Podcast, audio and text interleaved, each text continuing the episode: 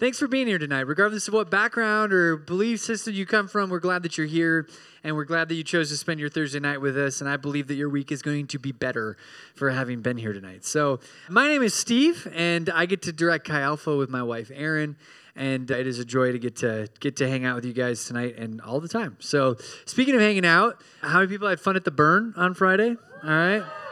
I am just impressed with you all. There was like 75 mile per hour winds and you all stayed on the ground. I was really, yeah. And I was especially impressed with those playing volleyball. You had to hit a curveball every single time. You had to bend it like Beckham in order to like get it into the to the thing, whatever. Is that an old phrase? Bend it like Beckham? Yeah? Okay, that's am I old? I'm old. All right, I'm old. It's like Steve Beckham hasn't played soccer in like 10 years. All right, my bad. Anyways, well, hey, we're glad that you're here tonight. Those of you, any freshmen in the house? Freshmen? Oh, wow, way to go. All right, you just, compl- can we just give them a round of applause for completing their first full week of school? Wow. If you are if you are on the 4-year plan, all right? You only have 127 of those left, by the way. All right. So that's actually not that many. It's going to fly by, trust me. But without further ado, I'm going to introduce tonight's speaker, who also happens to be my wife. And, and so I'm excited for you to, to, to listen to her tonight. She is one of the wisest women that I've ever met. And, and I love it every time that she gets to preach because I always learn a lot. Erin is is a little bit of a Bible nerd, all right, and which is not like a obviously that's not like a diss, all right. That's not like me like you know telling her that that's like really really like a bad thing. That's actually a good thing. That's a very attractive thing, Erin. Anyways, so you guys are going to love the word that she has tonight, and and I'm really really excited for it. So without further ado, please welcome Erin to the microphone. Thanks, Steve. Well, we'll start out, start out with a story because I always love stories. Does anyone else like a good story? Good, I'm glad. So, has anyone gotten like a good gift, but they just didn't understand how good it actually was? And so you just didn't react well to it? So, one of my favorite Pavek family Christmas stories that gets told almost every year, maybe not, but pretty close, is when back in the 90s, Steve's grandparents would snowbird in Arizona. And one year, his youngest brother, he was six years old, they decided, the, the parents decided, we're going to give our kids this incredible gift for Christmas. We're going to fly them all the way to Arizona to visit their grandparents on Christmas. And they, for context, they never really vacationed out of the Midwest. We're from Minnesota. They never really left the Midwest, so this was a big deal. And they also, nobody, none of the kids had ever flown on an airplane at this point. So, also a really big deal. So, all of the, Greg's the youngest, and he was six. So, all of the other kids, I think, could understand what they were receiving. So, they got, each of them got this little box, and they opened the box. They had to open it early. So they knew something was really exciting because you never open a Christmas gift early. So they open this box, and there's a new set of clothes in there. And then they pull out the clothes, and underneath that, this is the 90s, remember, there is an actual plane ticket. They, they used to actually print them. I don't know if you knew that. So, anyway, there's an airplane ticket to go to Arizona to visit their grandparents. So, all of the older kids know what's happening and they're losing their minds. They're excited. But poor little six year old Greg has no idea. He doesn't even know there's a plane ticket in there because he's never seen one before. And all he thinks is that he got this huge worked up excitement for a new set of clothes. And he was so disappointed. And the whole family laughs now because I guess they were trying to explain it to him, but he just couldn't wrap his head around what was happening because all he could see was just that he had to have a new set of clothes, and that wasn't what he wanted for Christmas. And so he walks away and he goes, I didn't want no clothes. And then just walks away. Anyway, oftentimes we receive this gift from God, but we don't actually understand what it is. And so, our reaction, we're kind of like Greg in our reaction to God when He gives us this free gift of salvation, because we don't fully grasp what we just received from Him. And tonight we're going to be talking about one of my favorite Bible stories of a guy who reacted reasonably to the gift of God that was given to him. So, we're going to be talking about the story of Zacchaeus which is a really fun story. We're going to be opening up in the book of Luke, chapter 19, starting in verse 1. And we're just going to go like every four verses. So we're going to go through the story really slowly, but it'll all make, sense in the end. So starting in verse 1, it says Jesus entered Jericho and was passing through. A man there named Zacchaeus. He there was a man there named Zacchaeus, and he was a chief tax collector and was wealthy. And we're going to stop there for a second because the whole story is going to make a lot more sense if you know about tax collectors. So sometimes we don't know like historical context of the Bible, and so we just kind of miss things, and they're not as cool as they actually are. So, little brief history. Does anyone like history? We got a few. And if you don't, you signed up for history class tonight, and it's going to be fun. Some brief history on tax collectors is that at this time, Rome had taken over Israel. And so they were putting on these crazy taxes on the Israelites and making them pay so that they could live in wealth and prosperity. They actually hired other Jews to tax their own people. And so Zacchaeus was a tax, tax collector, which is very self explanatory. So he collected the tax for the Romans, and he got to keep portions of it. Tax collectors were seen as sellouts to their own people. They were seen as betraying them and being the ones that initiate the brutal control of Rome. So they were not well liked. They were actually pretty much excommunicated from normal society. So Zacchaeus was a, a hated man, and not only was he a tax collector, but he was a chief tax collector. He was in charge of it all in Jericho. And so he was not happy, or people were not happy with him, and he was a very wealthy man. So, verse 3, it says, He wanted to see who Jesus was. But because he was short, I love that the Bible includes that. Because he was short, he could not see over the crowd, which in context, at the, the average height of this time is figured to be around like five five. So to five seven at the most. So Zacchaeus was short. And so he ran ahead and climbed up a sycamore fig tree to see him, since Jesus was coming that way. So Zacchaeus made a huge effort to go see Jesus. And the first point of this sermon, the first thing that I want us to learn from this passage is that relationship requires initiative. So we're going to backtrack to verse 1. There's this tiny little verse that says, Jesus entered Jericho and was passing through. If you had looked at previous chapters, which I didn't give you the opportunity to do that, Jesus was traveling to Jerusalem from Galilee. And so I have this cool map. I think, yes. I'll step this way because not everyone can probably see it. So the yellow route, Galilee is up north, correct? So the, the yellow route down to Jerusalem is the normal route that people would take from Galilee to Jerusalem. This was like a common pilgrimage that happened. But this time around, Jesus took this green route and went all the way down to Jericho and took a detour on his way to Jerusalem, way out of his way. And to me, this tells me that Jesus was being really intentional about something he had to get done in Jericho. I mean, Jesus is God, he's the Son of God. So my guess is he knew Zacchaeus was there. But I'm, I can not declare that. But he went out of his way to make himself available for Zacchaeus. Jesus is being intentional in your life. He goes out of his way to make himself known, and sometimes we just miss it. Zacchaeus, on the second part here, it says, or the, verse 3, it says, he wanted to see Jesus, so he climbed a sycamore tree.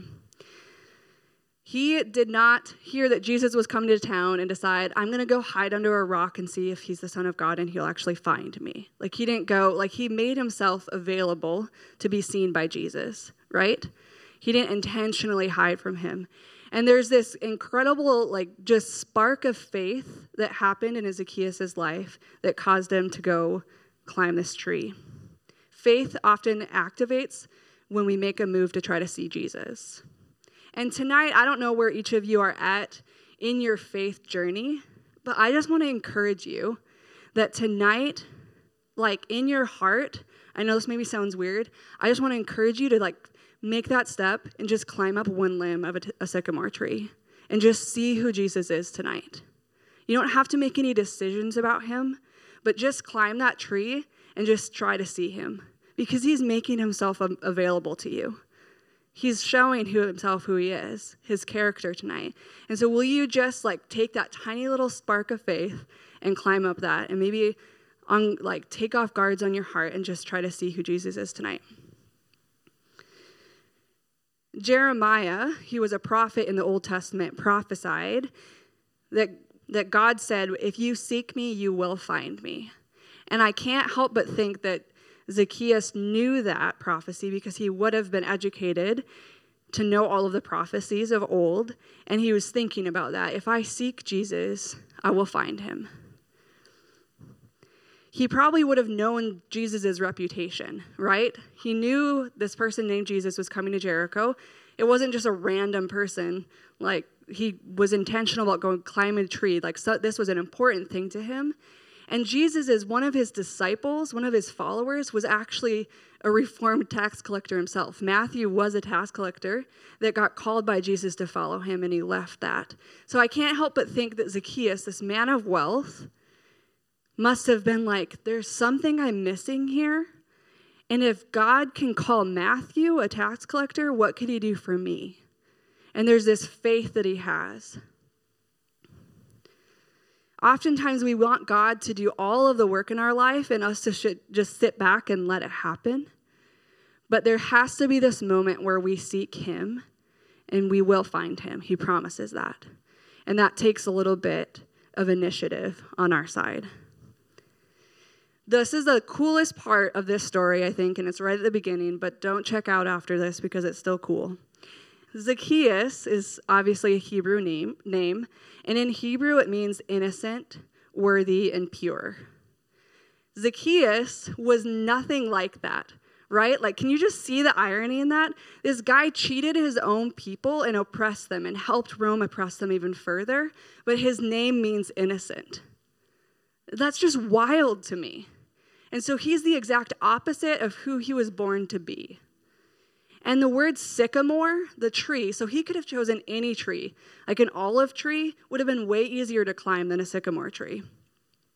But he chose a sycamore tree. And the word sycamore means in Hebrew to rehabilitate, which is so cool to me.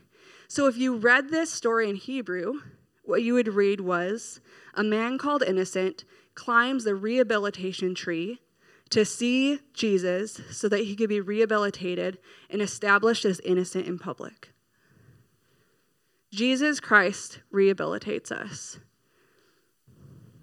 And if we seek him, we will find him. Jesus wants to rehabilitate and to reconcile you to your proper identity. We're going to move on to the story, and that will show us our next, our next lesson we can learn. In verse 5, it says, When Jesus reached the spot, he looked up and said to him, Zacchaeus, come down immediately. I must stay at your house today. And so he came down at once and welcomed him gladly. And all the people saw this and began to mutter, He has gone to be a guest of a sinner. God restores our identity. He restores our identity. The moment that Jesus invited himself into Zacchaeus' house, he extended forgiveness to him. At this time, to go over to someone's house and eat with them shows that you approve of them and that you're good. Like it's the highest honor. You only do that with friends that you approve of and that like are won't make you unclean to um, Jewish religious standards. Zacchaeus, as he was, would have tainted Jesus' reputation. So when Jesus invited himself over to Zacchaeus' house, he's making a bold move and extending forgiveness to Zacchaeus, which is really insane. God restored Zacchaeus' identity back to him and to what it was supposed to be that he was innocent. The sacrifice, now, this whole story, Jesus is headed to Jerusalem, right? The reason he's headed to Jerusalem is he's about to actually sacrifice his life on the cross for the entire world's sin. And this is one of the last things he does before getting to Jerusalem is he goes and restores Zacchaeus back to innocence, which is so beautiful to me. Jesus' sacrifice that next week provided recon- reconciliation to everyone who accepted. He was now about to offer forgiveness on the table for anyone who would accept it. To reconcile means actually to restore, or if you're looking at in an accounting type of way, are there any accountants in this room or accounting majors? No. Well, this is cool. that's kind of wild, actually, because that's a pretty big major. What are the odds? Accounting would say that it, a reconciliation is to make one account consistent with the other. So if you can imagine with me, Jesus has this account of who you actually were born to be, that you were born to be a child of God. But somewhere along the way, you moved over to this different identity. We were born into sin. And so you're born in this different identity, but God wants you to be right here with what He actually created you innocent and pure. And so when you accept reconciliation, when you accept that offer of forgiveness, you get reconciled back to this account. That's what happens with forgiveness. Isn't that crazy? You get reconciled, you get brought back to alignment with what God actually says about you and your, and your identity. And that's what happened with Zacchaeus. And one of the most beautiful parts of the story is that God's grace is actually equally extended to everyone, regardless of their origin story. Our culture loves a good comeback story, right? And we love a good like background story. We love to know someone's origin. If you think of movies like that have now come out like Cruella, I'm not gonna has anyone seen that? So I'm not like, okay. I'm not speaking to a bunch of accountants. Just kidding. um, so we love to know why somebody, a villain, does what they do, right?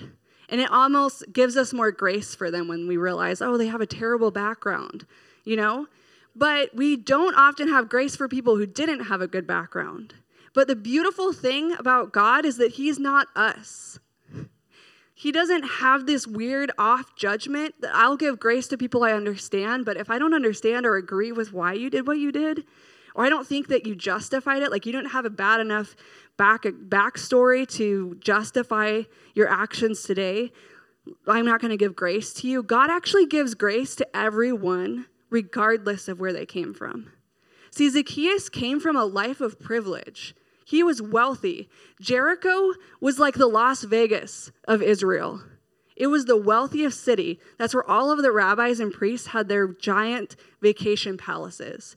Like this place was rich. All of these merchants would come in, and that's where all these taxes would come from as well, not just the Israelites. And so Zacchaeus was rolling in so much money, he had it all. And he, he would abuse people to get what he wanted, but God's grace still extended to him. And that's challenging to me. Who is this God that we serve that just equally throws grace to people, regardless of where they came from? But it's so, it's not only sobering to me, but it's so exciting to me. Because sometimes we elect our, we like select ourselves out of God's grace because we just don't think we could deserve it. But He equally distributes it to every person who will accept. It doesn't matter where you came from, it doesn't matter what your identity currently is. He wants to reconcile you back to His. In verse 7, it says, All of the people saw this and began to mutter. They just started talking to each other about what they thought about the situation. Who's ever done that before? He has gone to be the guest of a sinner. They're talking bad about Jesus at this point, which that's just uncalled for. so they start murmuring because they don't think that Zacchaeus deserves God's grace either. But do you know what I think is beautiful about Zacchaeus' response? Is he doesn't care. And in verse 8, it, it shows what his real response is. It says, But Zacchaeus stood up and said to the Lord, Look, Lord, here and now I give half of my possessions to the poor. And I have cheat- if I have cheated anybody, which he definitely had, out of anything, I will pay back not what I owe, four times the amount that I owe. And Jesus said to him, Today salvation has come to this house, because this man too is a son of Abraham. And for the Son of Man, for the Son of Man has come to seek and save the lost. Repentance is the only reasonable response to God's grace. Repentance is the only reasonable response to God's grace. We don't we can't act like sweet little six year old Greg who didn't understand what he got when we actually see what Jesus gave us. And repentance is the only reasonable response to God's grace in our life. Zacchaeus welcomed Jesus in the same moment that he repented. He welcomed him to his house as along with repentance. So normally restitution is made when we're seeking forgiveness, right? We go to somebody and we're like, "I'm so sorry. I actually stole from you and here I'll give it back to you." Like, right? You want their forgiveness so you're doing something to earn it, right? But Zacchaeus, his, for, his restitution, his repentance was a response to already being forgiven. And that is the God that we serve. When Jesus Christ died for your sins, he extended forgiveness already for you. And when you accept that forgiveness, that comes with repentance. But it's not repentance so that you can be forgiven, because that's already like your your sin's already paid for. You just have to accept it so that it can be paid for. The price has already been paid. You just have to accept that. But that comes with repentance. Zacchaeus didn't welcome Jesus into his home and not and miss out on the opportunity for God's grace to change his life.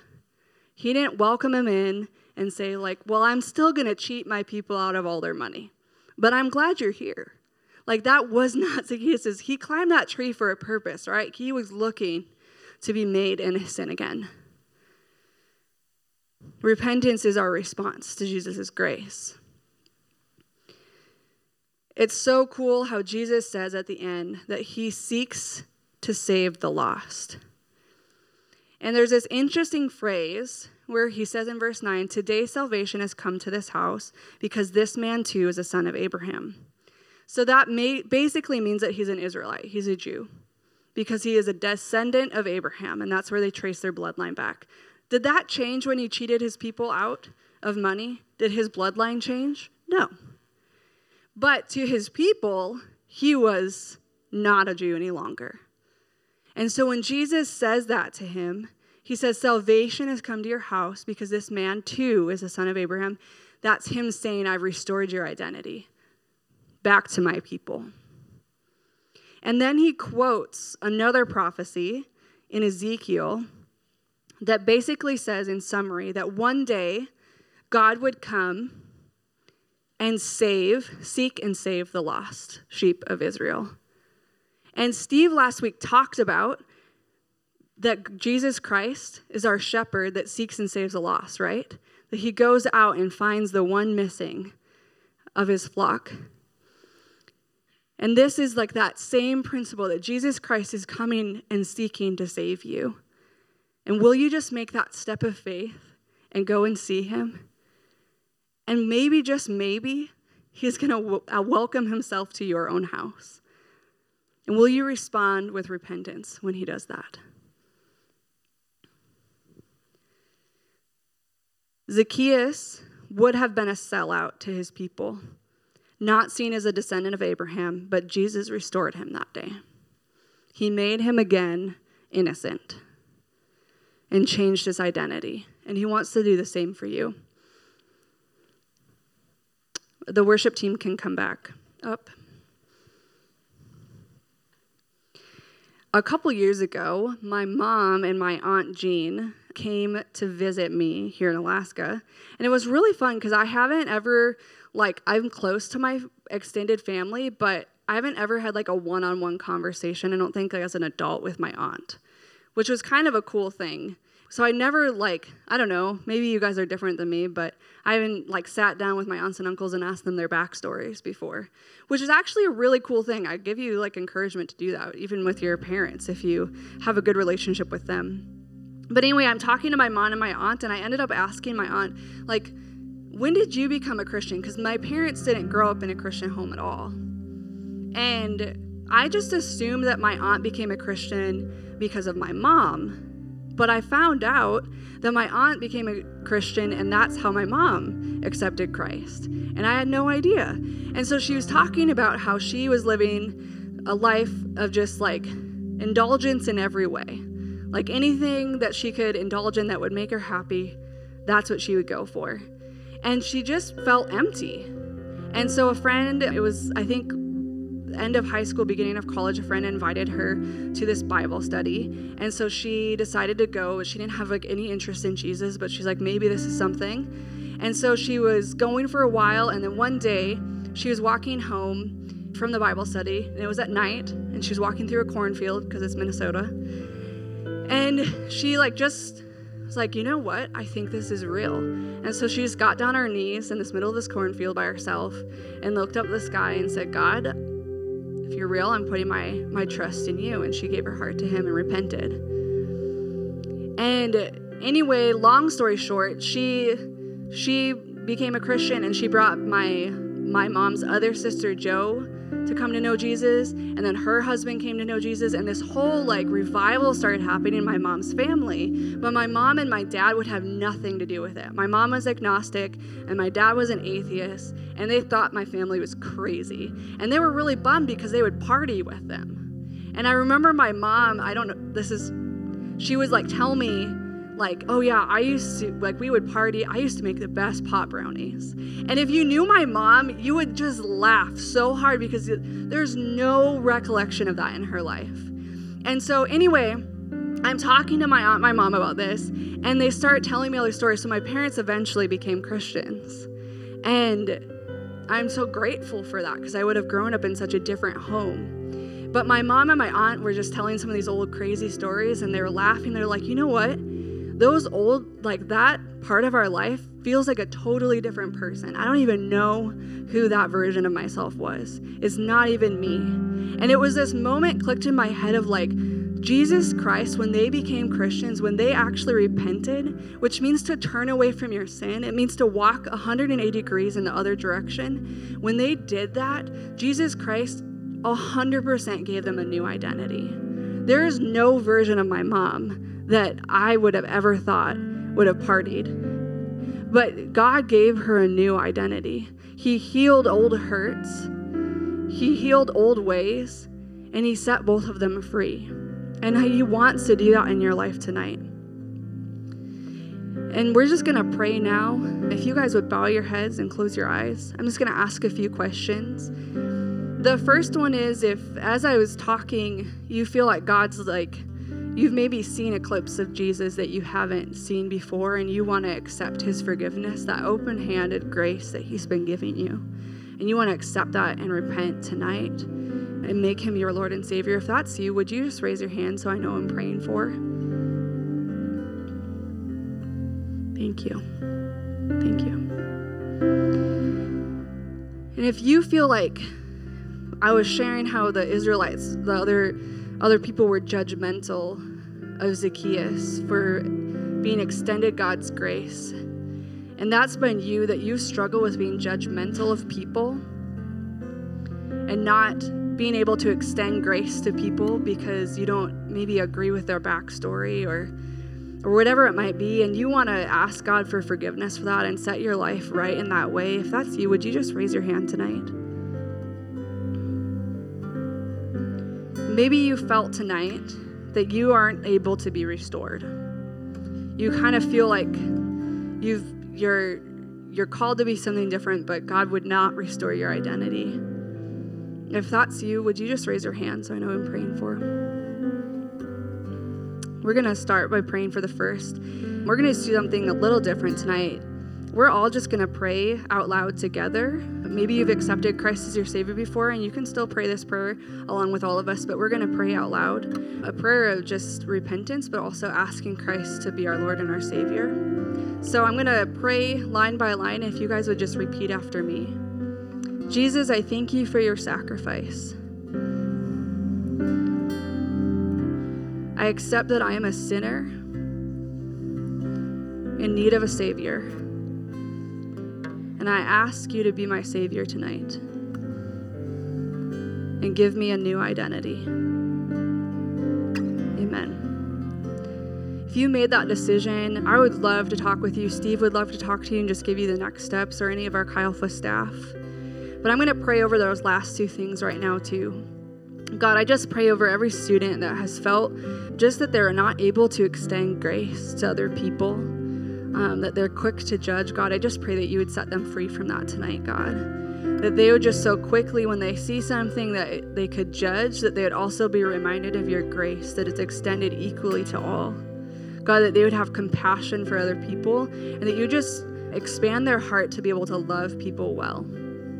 And lord i just pray for every student that feels like they just have done too much to be restored that your grace might just pass right over them and that it's not for them Lord, I just pray right now that they would feel just a tangible sense of your love and your grace right now in the name of Jesus. And they'd just be set free from any shame that's been holding them back. God, I thank you that your word says that, that your blood covers our sin. God, that when your sacrifice was made for us, that it covers the shame and the guilt of our sin, that there's no condemnation for those who are in Christ Jesus. And Lord, I just thank you that your grace truly does set us free and give us a new identity. In your name, amen.